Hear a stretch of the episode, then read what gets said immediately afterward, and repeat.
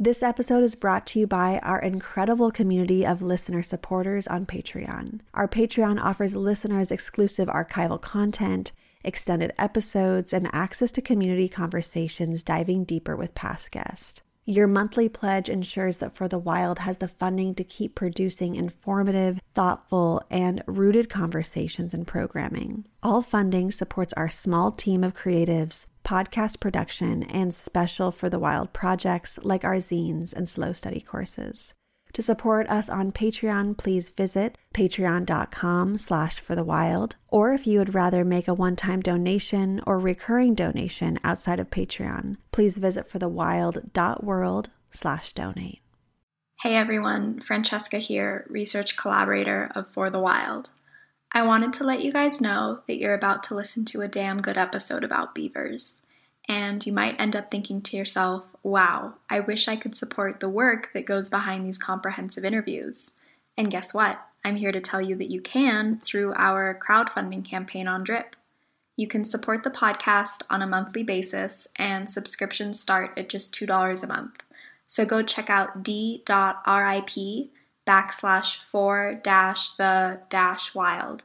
Thanks, everyone, and hope you enjoy the episode.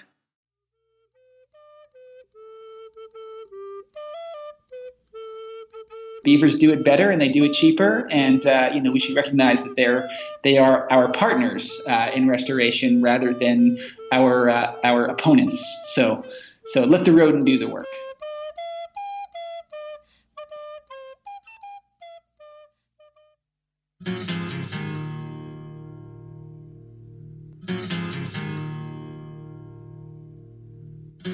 The silence is broken by somebody crying trying to be heard, never a word. Always the attitude, sort out your own, always alone, wishing for something the world is denying. Out in the wilderness, somebody's crying.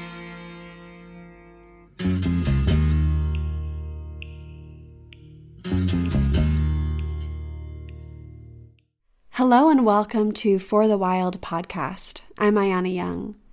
Today we are speaking with Ben Goldfarb.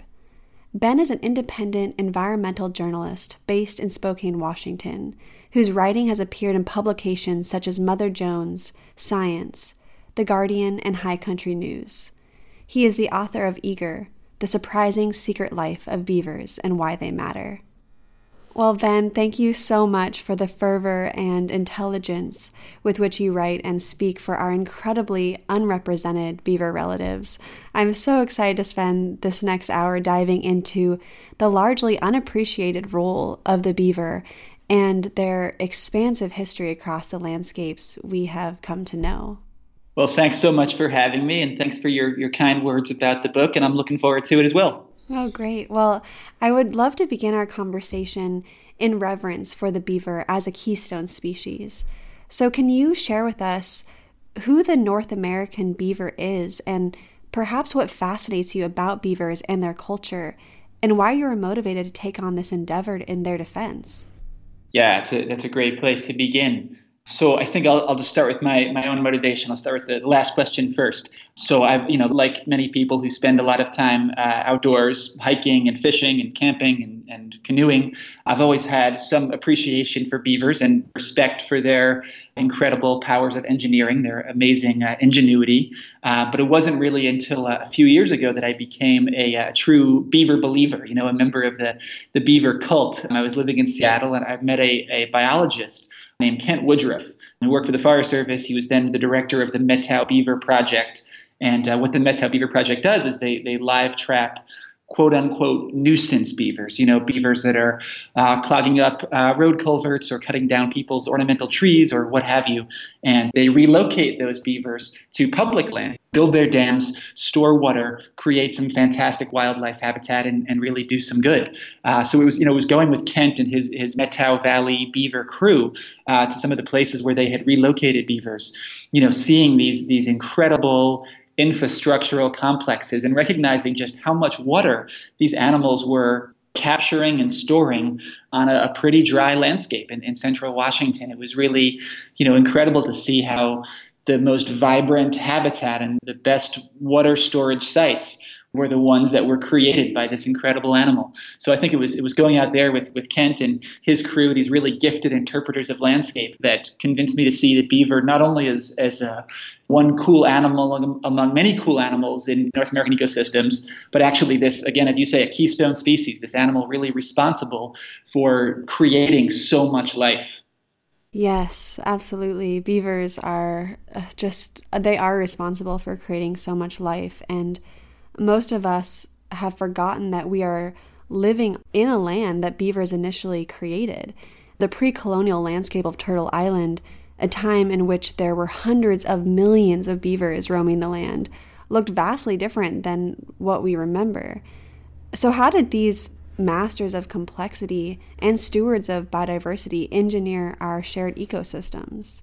Yeah, as you say, there's no question. You know, we don't totally know what North America looked like before European arrival and, and beaver trapping began, but there's no question it was just a much lusher, wetter, greener place. You know, you read these accounts of explorers like like Lewis and Clark, you know, traversing pre-trapping North American landscapes, you know, and, and they encountered beaver dams as far as the eye could see in every single tributary of the Missouri River. You know, there are explorers talking about crossing the state of Indiana and uh, not finding a dry place to camp for 100 miles because, in part, because beavers had so thoroughly ponded up and turned soggy the American Midwest, you know. So it's just, again, it's, it's hard to know exactly what, what these ecosystems look like, but there's just no question that, uh, that beavers profoundly transformed them. You know, the initial population estimate for, for beavers in North America was as many as 400 million animals, creating potentially hundreds of millions of ponds, you know, and also creating just fantastic wildlife habitat. You know, you think about all of the animals who depend on these beaver built environments.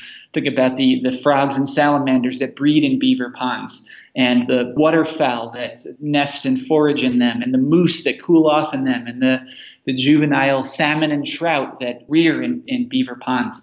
I don't think that we, we don't really think about beaver trapping as being this environmental catastrophe on the same level as the deforestation of the Northeast or the busting of the American prairie or you know placer mining in the Sierra Nevada. But I, I, think that we should. I think that we should reconceive beaver trapping as this really dramatic catastrophic form of, of environmental change that had really dire implications for all kinds of species in, in North America and Europe as well. You know, there are beavers in, in Europe, and the destruction of that animal would have been a similar kind of environmental disaster. Yeah, there was just not any forethought on what decimating this species would do to, like you were saying, wildlife habitat, entire wetland ecosystems. It's really incredible to imagine how much has changed. And in your book, you express that more than any other natural resource, beavers help explain just about every significant American event between European arrival and the Civil War. We should all understand that the economic and geographic expansion of settlers would not have been made feasible without the dissemination of beavers. And along with this ecological loss, there was also a spiritual loss amongst the land and waters and indigenous peoples of Turtle Island. So, how are beavers integral to the story of colonization, and how can we begin to understand the multiplicity of colonizations that took place during the period that you call the fur apocalypse? Yeah, you know, beavers were really this this critical sort of economic resource when when colonists first arrived in the in the New World. You know, to use one example, I mean, when the Pilgrims showed up, you know, they owed lots of money to their creditors back in England.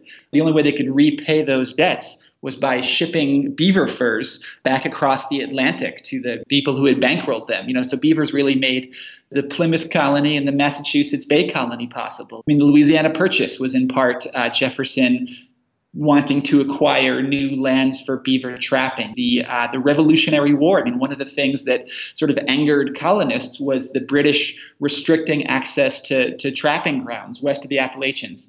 So you know, beavers were sort of at the center of so many early events and, and conflicts because they were such an important economic resource. You know, and as as you say again, beavers were also one of the things that brought the first white explorers and traders and trappers into contact with Native Americans. And a lot of the diseases that wiped out Native tribes were, were spread by European explorers and beaver traders. Uh, so it was this really, really significant early industry. And, you know, I think that colonization may have been inevitable uh, without beavers, but there's no question that the fur trade expedited that process of, of European westward expansion across North America. As this beaver industry reduced beaver populations and also inadvertently decimated native populations, you know, we did lose so much ecological knowledge about the importance of this animal. You know, one one example is that the, the Blackfeet Nation in Montana, I mean, they under because they understood how integral beavers were to creating water sources in the really dry northern plains landscape they actually had prohibitions against killing beavers and considered beavers a, a, really important spiritual deity. The ethnographer Rosalyn LaPier has written extensively uh, about this, that they basically would not cooperate with the, the early fur traders who wanted to who wanted them to acquire pelts. Blackfeet refused to do so because they, they knew how important these animals were. So there was all of this this really incredible ecological knowledge among indigenous peoples about the importance of beavers and transformed those ecological relationships. You know, a lot of that knowledge was was changed or lost to the detriment of, of everybody. It's really heartbreaking to recount this time that's really just fed into the extinction crisis that we're facing now. And I think about the fur apocalypse and the indigenous peoples. You know, you had mentioned some of the relations that they were having, but I'm wondering how did the fur apocalypse force indigenous peoples to sever the threads of kinship and subsistence with beavers in order to forge livelihoods based on extraction? Because uh, from reading your book and other research, they weren't always able, the indigenous people weren't always able to fight for the beaver. Yeah.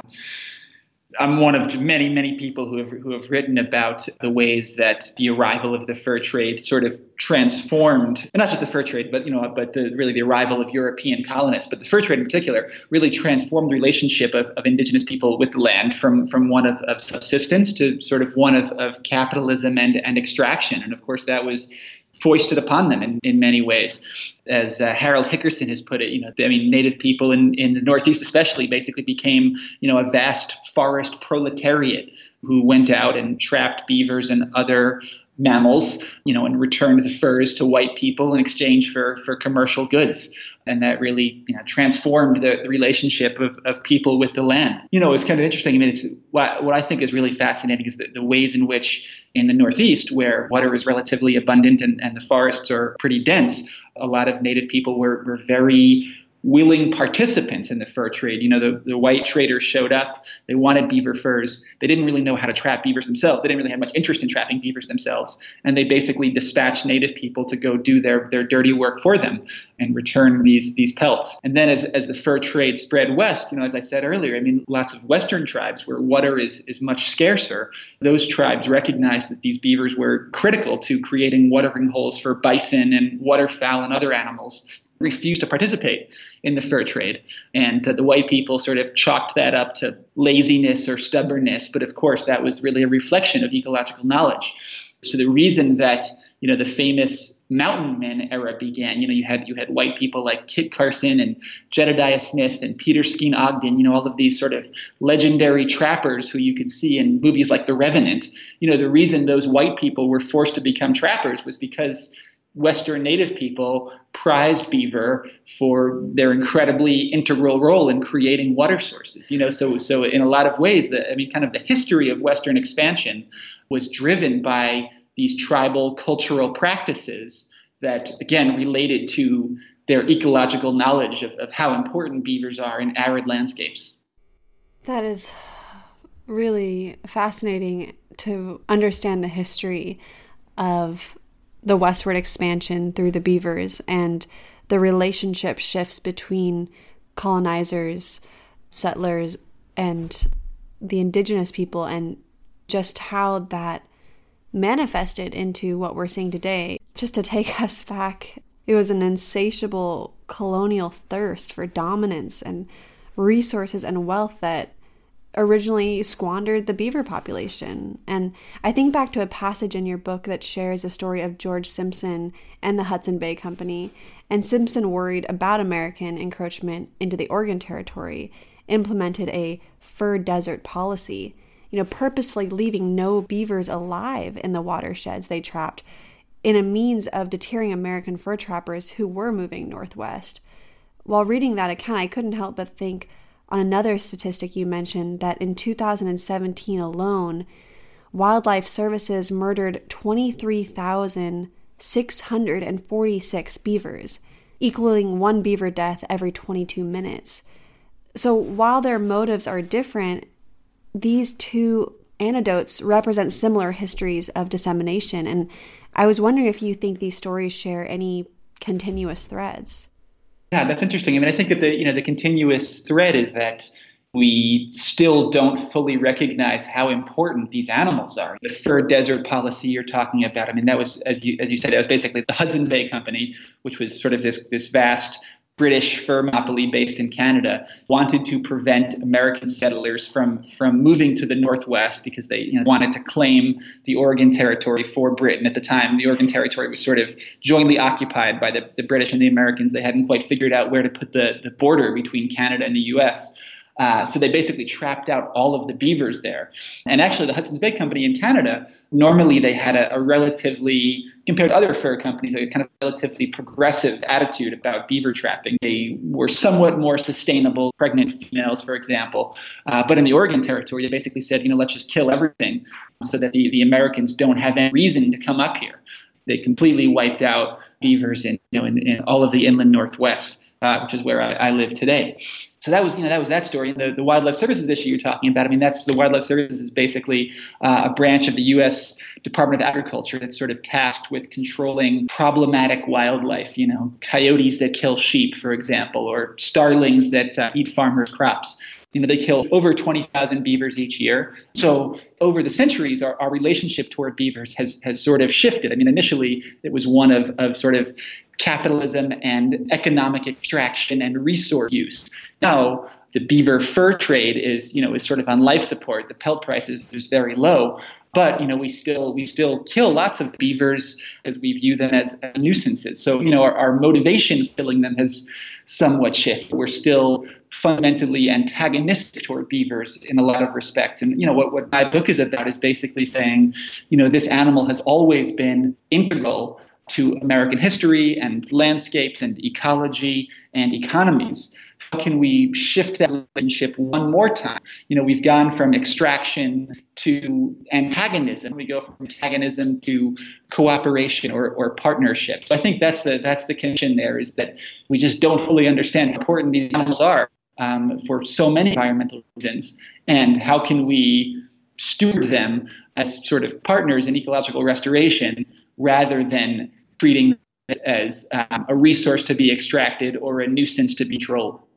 It's really insane to hear these short sighted strategies implemented by government or settlers, these federal agencies, state agencies, to continue to still kill that many beavers, over 20,000 beavers a year. And the repercussions that we're having with intense droughts and and now going into climate change, it's really so frustrating. And honestly, I'm hearing this all over the world. it's just, it's nuts. Like the killing of wolves up in Canada. I mean, this is just a massive issue with the killings of wildlife. And rather than seeing wildlife habitat being actually something valuable and these wildlife performing some ecosystem service, which I actually don't agree with, but I also realize that that's how people need to put it into words for some people to care is to put it into these ecosystem service roles. It's just it's just really insane. And in the absence of beavers you know wetlands have dried up and rich and diverse meandering streams have eroded and vital habitats have been just deadened. So i'm wondering what the threats are and the long-term implications are of humans misperceiving nature and how does the theory of shifting baselines relate to the ecological legacy of colonizers?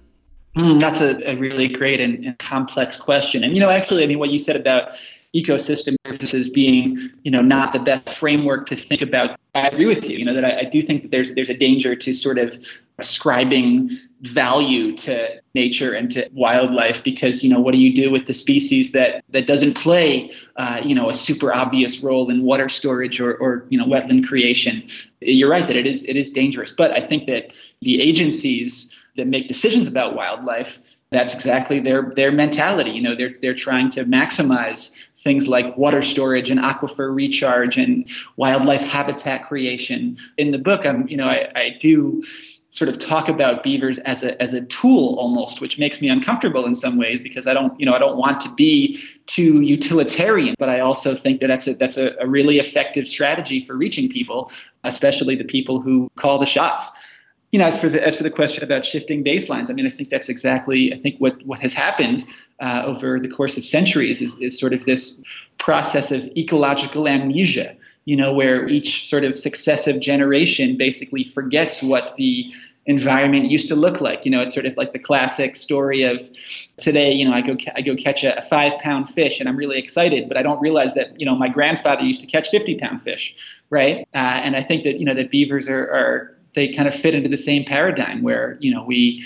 we don't fully appreciate how rich and abundant North American landscapes used to be because you know we just when the trappers decimated beaver populations, you know, there were no ecologists and naturalists to record those processes. So we've just forgotten so much about what what our landscapes used to look like or, or what they should look like. But you know, at the same time, and I, and I, think that the shifting baselines thing works in both directions, right? I mean, at the turn of the century in 1900, you know, we were down to something like 100,000 beavers in all of North America. Um, you know, from a population that used to be as high as 400 million. You know, so beavers had, had just completely collapsed.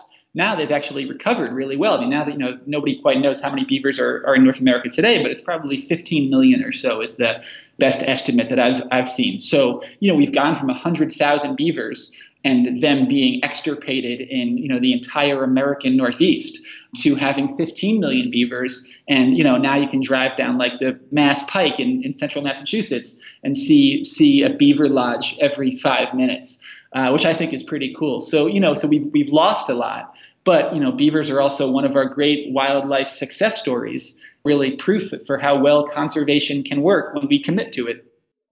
Fair dawn blushes rosy yielding to the blue. One more resurrection until I reunite with you. We will meet again somewhere around the bend.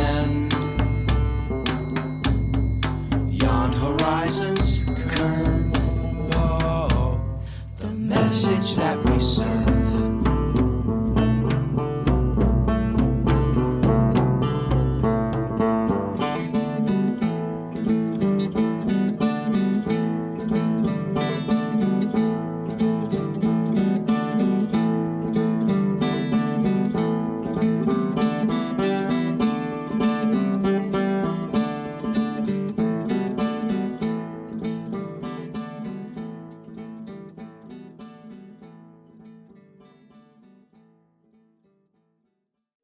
One thing you had mentioned is that these federal agencies or state agencies, they are wanting to protect aquifers and keeping resources such as water abundant. So why would they then want to kill beavers? You know, I, if beavers help with water retention and they support wetlands and ponds, what is their thought process behind killing the beavers to then protect aquifers and wetlands? Yeah, a, you know it's a it's a good question. I mean, I think I think that the issue is that you know a lot of times you just have government agencies working at at cross purposes. You know, so like in Wyoming, for example, you know you've got the federal agency, which is the U.S. Forest Service, that manages a lot of a lot of the public land in Wyoming. Um, you know, they're actually doing beaver relocations and reintroductions in some of their forests because you know they recognize how these animals are for habitat creation. But at the same time, we've got a state agency, the Wyoming Department of Game and Fish, which you know is, is permitting the continued trapping of beavers because you know they depend in part on the revenue from from trapping license sales. So you've got you've got a federal agency and a state that are sort of working at, at cross purposes because they have different motives and objectives. You know the same the same deal is true in, in the Northwest. You know where you've got the National Marine Fishery Service really promoting the use of beavers as a way to improve salmon habitat because you know salmon is a really beaver dependent uh, fish. And then meanwhile, you've got you know you've got Wildlife Services, the agency that, that sort of controls quote unquote nuisance animals, basically killing beavers because they're clogging up road culverts. You know, so you've got again this time two federal agencies who are working across purposes because you know their sort of governing missions are very different. So I think that's you know I think that's why you get these these somewhat nonsensical outcomes in a lot of cases is because you got you, you have agencies whose objectives are just completely different and you know they're both tasked with managing this species that just crosses so many jurisdictional boundaries. How does stronger understanding of ecological history, you know, flawed as it may be, combat shifting baseline syndrome? Yeah, that's that's such a that's such a good question. I mean, I think you know I think that's exa- that's exactly it. Is we you know we just we just have to get out there and and experience these landscapes. You know, I think I mean to me one of the great things about beavers is that they're just you know they're such they're such fun charismatic animals to watch. You know, it's it's like I love seeing wildlife all of all shapes and sizes, but there are really few species that you can watch engage in behaviors as complex and interesting as beavers.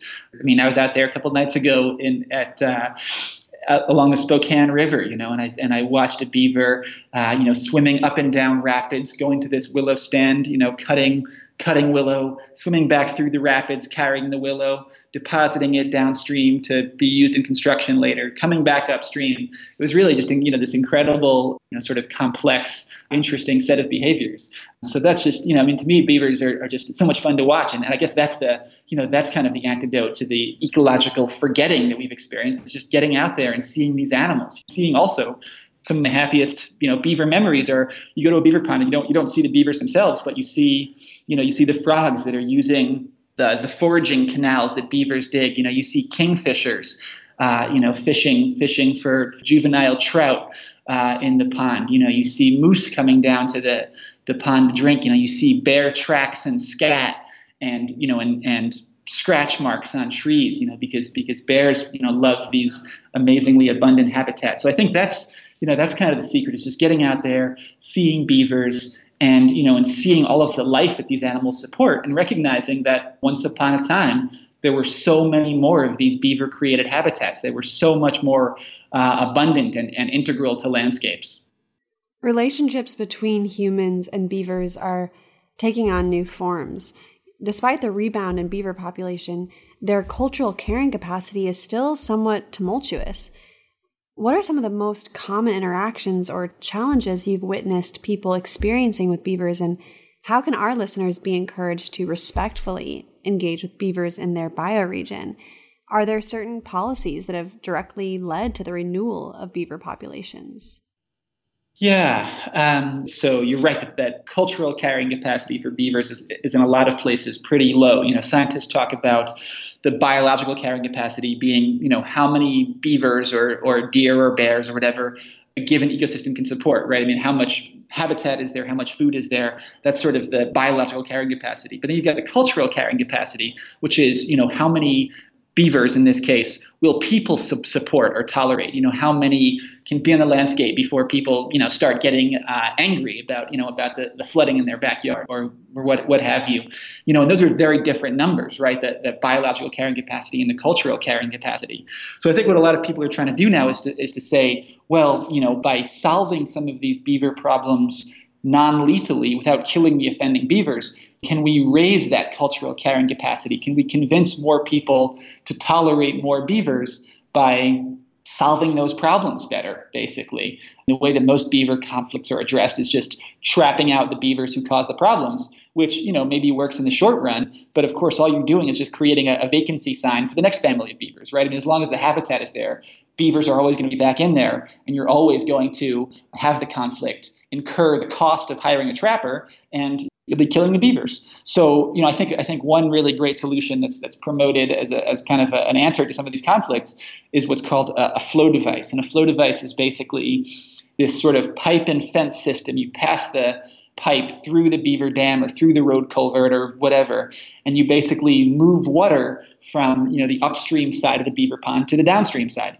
And you know you put little fences around the around the the inflow and outflow of the pipe to prevent beavers from clogging it up. And that that way you can basically regulate the height of the pond. So you can say hey you know I like having the beavers here. I appreciate what they do but you know I don't want to have to wade through my backyard.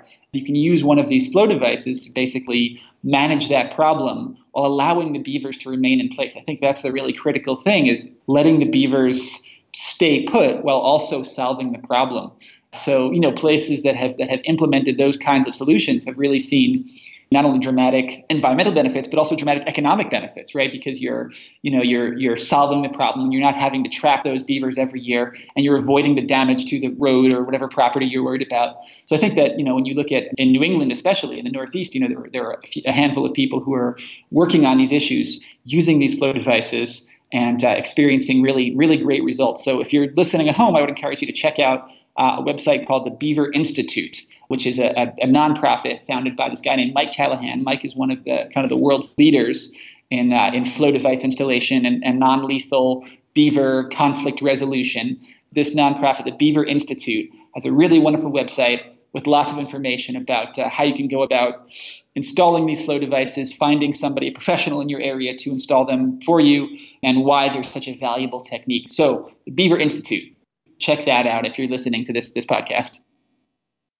I went to a community beaver talk and there was I remember a woman there who said that she really cared about the environment but did not want beavers reintroduced because she didn't want the valley part of her land to be flooded. And I think there's a real disconnect between saying that we care about the environment, but only if it doesn't disrupt what we think our lives or what we feel like we're entitled to, really, I think is what it is. I'm thinking about how do present day beaver reintroductions and conflicts challenge the boundaries of our colonial perceptions of structure, nature, and order? And then also, at what point in time do we see the emergence of cultural carrying capacity with regards to beavers? Good question. You know, I think that I, mean, I think you're right that there's this sort of this idea, this ancient idea that's that is just so deeply embedded in, in human thought and consciousness that you know we are sort of we are godlike, right? I mean, you know, we, in the Bible, it says that you know God granted us dominion over all of the, the beasts of the earth, right? And I think that that mindset even makes its way into the mentalities of, of environmentalists and people who, who care for the earth. I mean, you see this all the time at, at, at wildlife refuges, for example. You know, which are I mean, they're wildlife refuges. Um, you know, they're places where wildlife should theoretically be safe. You know, yet managers have beavers trapped out of there because they just feel like beaver dam building and pond creation doesn't jive with the vision for managing this land. You know, there's this idea that at refuges where where kind of the primary value is creating waterfowl habitat, you know, it's like, well, we humans know we know how to breed ducks. You know, we know how to move water around the landscape and, and create these fantastic duck ponds. Never mind that, you know, that, that beavers and, and waterfowl have been inextricably linked for millions of years. You know that these rodents have been creating fantastic, fantastic duck ponds, uh, and there's you know this amazing wealth of research showing that waterfowl benefits tremendously from beaver presence. Yet, because we as humans think we can do it better. We trap out these animals that, that could be, um, you know, that could be creating habitat for us for free. And we do it at wildlife refuges, again, which I think is just so bizarre and ironic and sort of indicative of the way we interact with the natural world. So, you know, a lot of a lot of what my book is about and a lot of what beaver believers, that the scientists who are increasingly working with beavers, think about is you know is how can we we let the rodent do the work is sort of the mantra of lots of these engineers now saying okay this animal does this work instinctively right? It, it creates ponds it creates wetlands it, it captures sediment it filters out water pollution it does all of these really incredibly valuable services for us. And again it does them for free and it does them better than we can do them because it's been doing it you know it's been doing this instinctively um, for millions of years you know? So how can we you know, sort of step back a little bit and rely on these animals to create some of this great habitat without you know spending billions of dollars doing it our, ourselves. And uh, you know, I love I love that idea of sort of being humble. Basically, I mean, to me that I mean to me that's that's the lesson of, of beaver work more than anything else. It's just humility in the face of, of this other species that uh, you know that that does this work so well. Uh, and again, stepping back and facilitating beavers, allowing beavers to do their thing rather than micromanaging them, I think is a really great way of thinking about about beaver restoration. But of course, I mean, as you said, that's that's going to require us to rethink what a healthy ecosystem looks like, right? I mean, you know, we're all sort of accustomed to thinking about, you know, the perfect stream that you would see in like the fly fishing magazine, right? Which is, you know, this kind of this merry brook trickling over the rocks, you know, that you could you could like wade right across. And uh, you know, of course, beavers don't create that kind of landscape, right? I mean, beavers create these these broad, sluggish, multi-channel streams that you know look more like marshes or swamps or wetlands, you know, and there's there's dead and dying trees everywhere, and it you know kind of smells like decay. Uh, you know, it's not exactly like the picture perfect uh, ecosystem, or at least our conception of the picture perfect ecosystem. So, you know, we, ha- we have to, in some ways, I think, readjust what we think an aquatic ecosystem should look like and include beavers in that conception. Thank you for that. I think the this human supremacist mindset that guides us to say, "Oh, we are entitled to this type of stream, to this type of look, to this type of smell of the earth, when that isn't, not only is it not natural, it's actually not the most ecologically beneficial to anyone to be getting in the way of these things. And when you mentioned that in the wildlife refuges, that beavers are being killed because of management because of the way that people want to manage an ecosystem it's it's really insanity. It's insanity that we think as humans that somehow we have a better idea of how to manage an ecosystem when looking at back at history time and time and time and time and time again we realize that most every time we get involved with thinking that we know best we end up destroying so much. I mean we wouldn't be in the sixth mass extinction at this point if we weren't doing something wrong. So i i just think this it's really insanity. And it's interesting to look through the lens of the beaver as this unrepresented creature, this relative who's done so much for us. And yet we are still at war with the beaver culturally. It's really unbelievable to learn about. And oh, gosh, I just wonder do you foresee a time when beavers will be able to live out their lives autonomously? Mm, that's a good. That's a good question. Another sort of crazy way in which we in which we manage beavers that I think gets at your question a little bit is you know is the is the relationship between beavers and salmon, right? I mean, we, you know, we know that beavers create this amazing habitat, especially for juvenile salmon, which you know which need these nice slow water ponds and side channels and eddies and pools to to shelter in. It's has been shown time and time again that, that beavers are really integral to salmon production. Uh, yet, you know, there's still lots of beaver trapping, beaver dam removal, basically to facilitate salmon passage, right? The idea is that somehow fish don't know how to get by beaver dams, you know, because yeah, I, don't, you know, this. I guess there's this, there's just this forgetting that that of course historically we had hundreds of millions more beavers and millions and millions more salmon as well. And that you know there's this there's this ancient evolutionary relationship there. Of course, I mean of course salmon know how to get past beaver dams, and it's been shown time and again that fish actually are, are very skilled at navigating beaver dams and and uh, you know most of the time they aren't they aren't barriers at all. Um, so you know it's just kind of another indication of, of how how again we don't recognize these ancient relationships and you know we sort of think that well what the salmon need is, is beaver removal not recognizing that of course these two species are really well linked.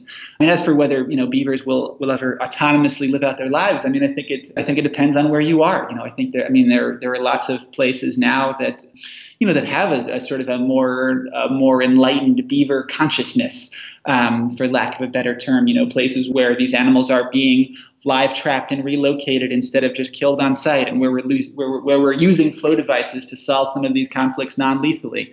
Um, so, you know, I think there's no question that that we are making progress on the on the beaver front, and that you know there is this amazing sort of groundswell of, of support for beavers and recognition of how important they are. You know, again, I mean, that's I think that's more that's still more rule than exception. You know, there's still lots of, of beaver trapping and, and destruction. And um, the overall trend for, for beavers is certainly good, but uh, you know it's just very spatially patchy. You know there are lots of places again where you know these these animals are still not really welcomed and, and embraced on landscapes. So I hope that changes. I hope it continues to change, and uh, you know I hope I hope that, that my book can can play some small role in facilitating that change.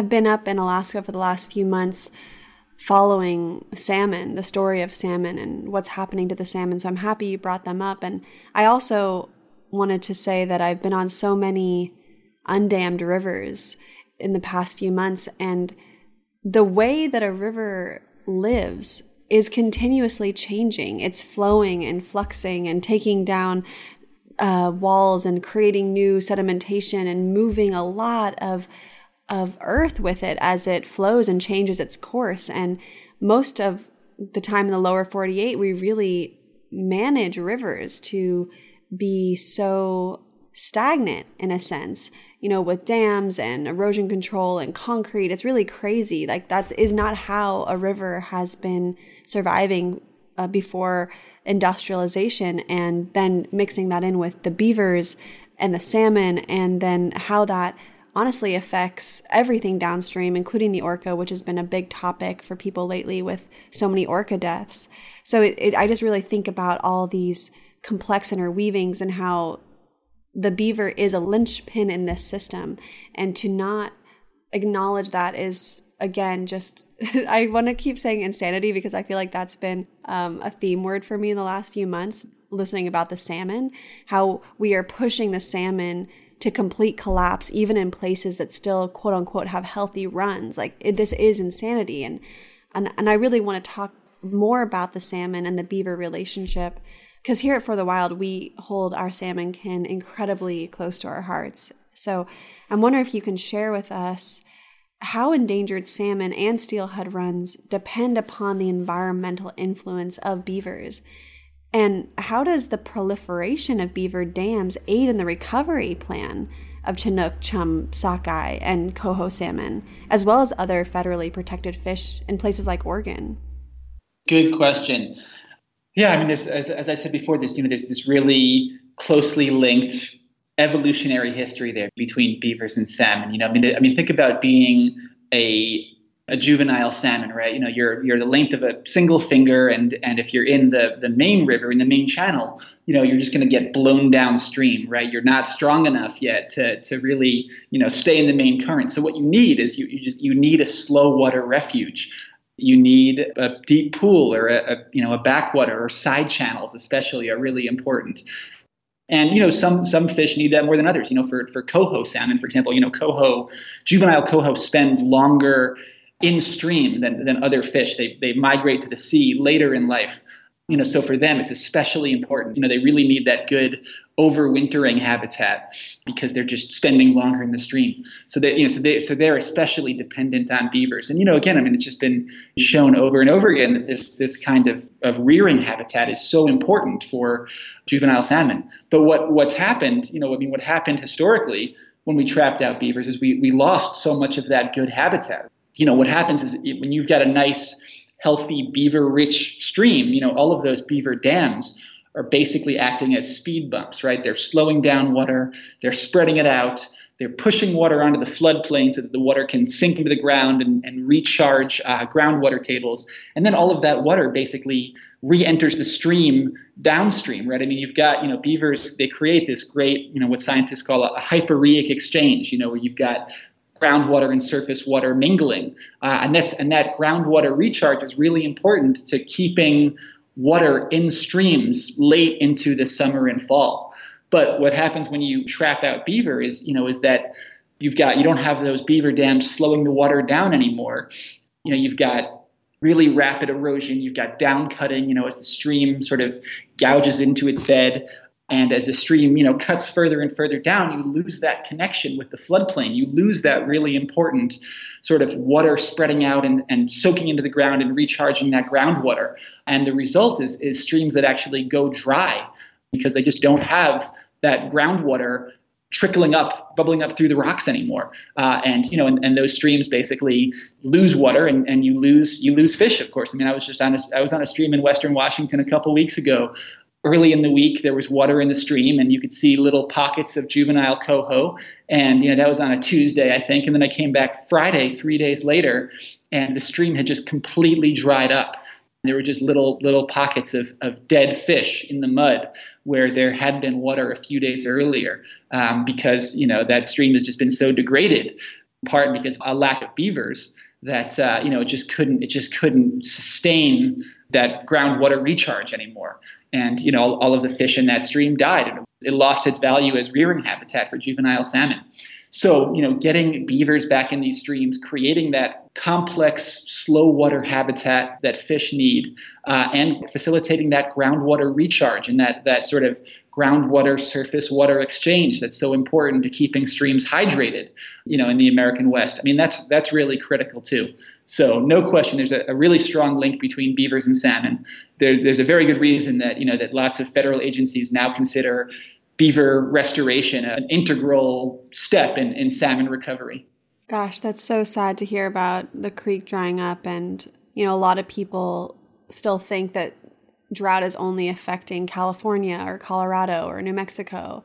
And it's just not the truth. I mean, I've driven from California up to Alaska, and drought is affecting this entire Northwest. I mean, and, and beyond, beyond even these states in British Columbia. So, this is a major problem. Creeks are drying up, even in places that are the rainiest places on earth. So, I feel like implementing beaver restoration should be mandatory at this point. I mean, we are in many ways in a crisis. We're in a state of emergency with species die off, with collapse of entire fisheries. I mean, this is real. I know I, I know I'm speaking to somebody who knows it, but I've just been in it every day for the past, you know, almost 3 months and and I feel like I'm just totally frustrated and outraged and and I just think about beavers, you know, they, the beaver ponds, they store carbon and excess water runoff, and beaver dams are natural filters for sediments and toxins and agricultural pollutants. So, I mean, they, they do so much. And, you know, you had talked about, you've mentioned a lot, and I've been trying to visualize as you've talked, but I'm wondering if you could help us visualize a really degraded water system and a water system that doesn't have beavers perhaps it's drying up perhaps there's been massive erosion what would be the process of bringing beavers back into that ecosystem? And what would be some of the first changes we'd start to see you know after maybe a year or two years? Yeah. So I, th- I think the first step is, is you have to get beavers back there. And that's really challenging because it's it can be hard for beavers to reestablish in some of these systems right? I mean if you've got a stream that's deeply incised that's downcut and is sort of trapped within its banks and is basically turned into this you know this straight fire hose, basically. I mean, that's a really hard place for, for beavers to establish, right? I mean, their dams get blown out. They can't really build or create nice ponds because they're, you know, they, you can't spread water onto the floodplain if the stream is trapped deep within its bank. So, it, so it can be really hard for beavers to come back into some of these degraded systems. So, so the first step, I think, is you, you got to get beavers back in there. One solution that works well in some cases to, to do that is installing these things called beaver dam analogs which are basically basically human-built beaver dams. They're sort of like beaver starter kits, where you pound a few posts into the stream bed, leave a couple willows in there, and that basically gives beavers a, you know a more stable starting point that they can build off of. Uh, so I think that's you know I think that getting beavers back in there often through the use of, of beaver dam analogs.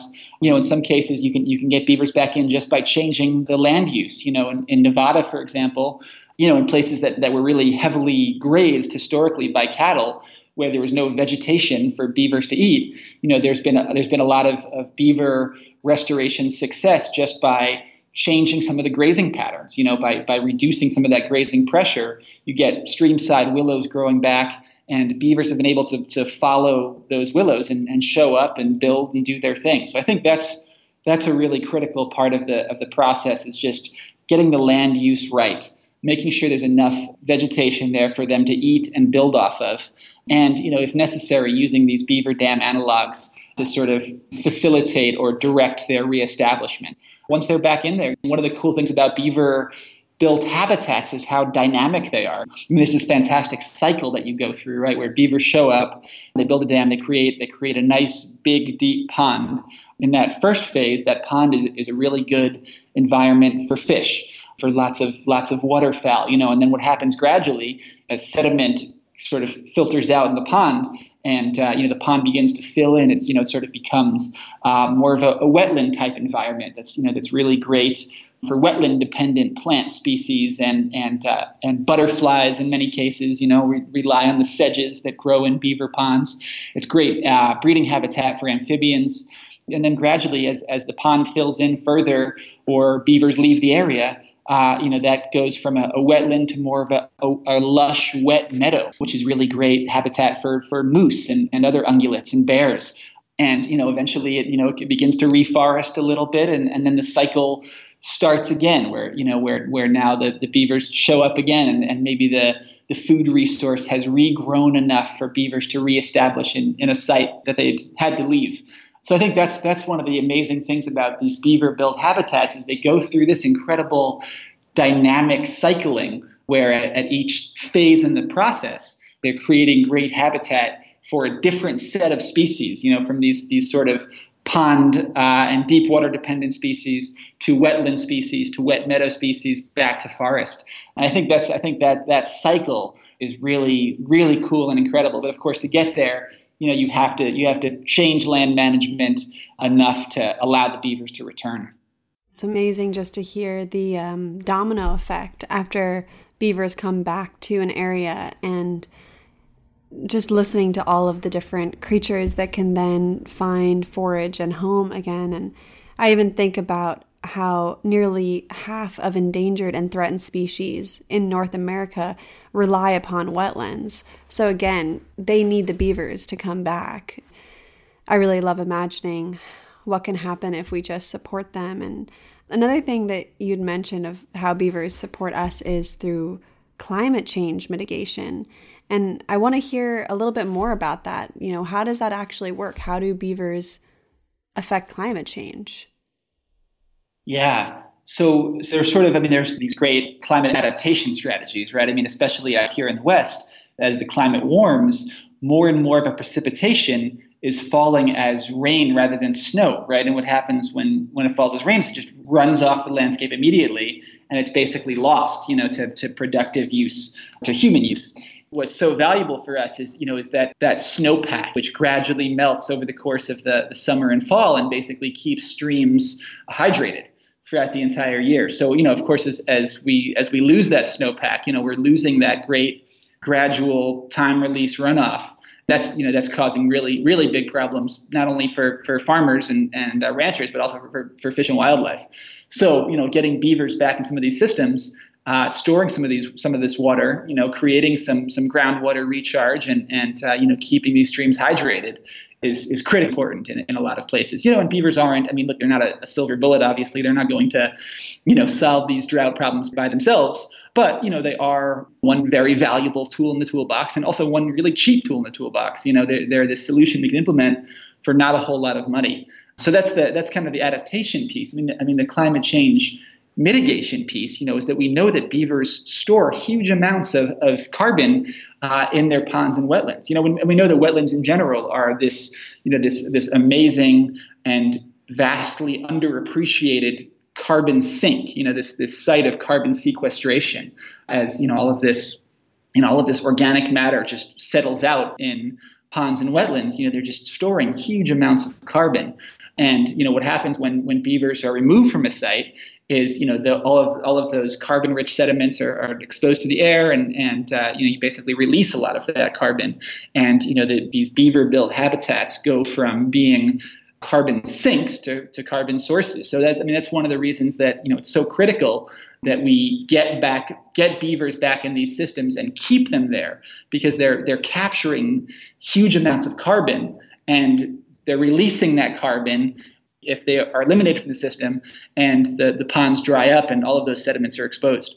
Um, so, you know, beavers have a, a, potentially really significant role to play in carbon sequestration and, and climate change mitigation if we let them play that role.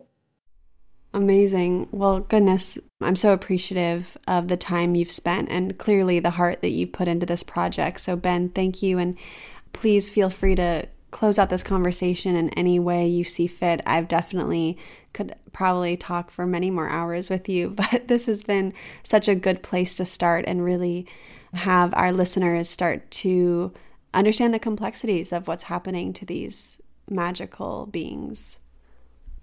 Yeah, you know, I would. I, mean, I would finish the conversation this, the same way that, that my book finishes, which is, you know, which is let let the rodent do the work. You know, as I as I said earlier, I mean, you know, we're not we're not going to solve our environmental problems with beavers, but we're going to put a dent in them for sure. And you know, and, and we can only do that by being humble in the face of this this really remarkable rodent and you know letting it do some of the restoration work that we spend so much money attempting to do and do very imperfectly. Beavers do it better and they do it cheaper. And uh, you know we should recognize that they're they are our partners uh, in restoration rather than our uh, our opponents. So so let the rodent do the work.